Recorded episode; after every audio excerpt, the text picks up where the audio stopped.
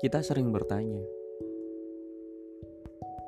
mengapa semakin dewasa, teman kita semakin sedikit?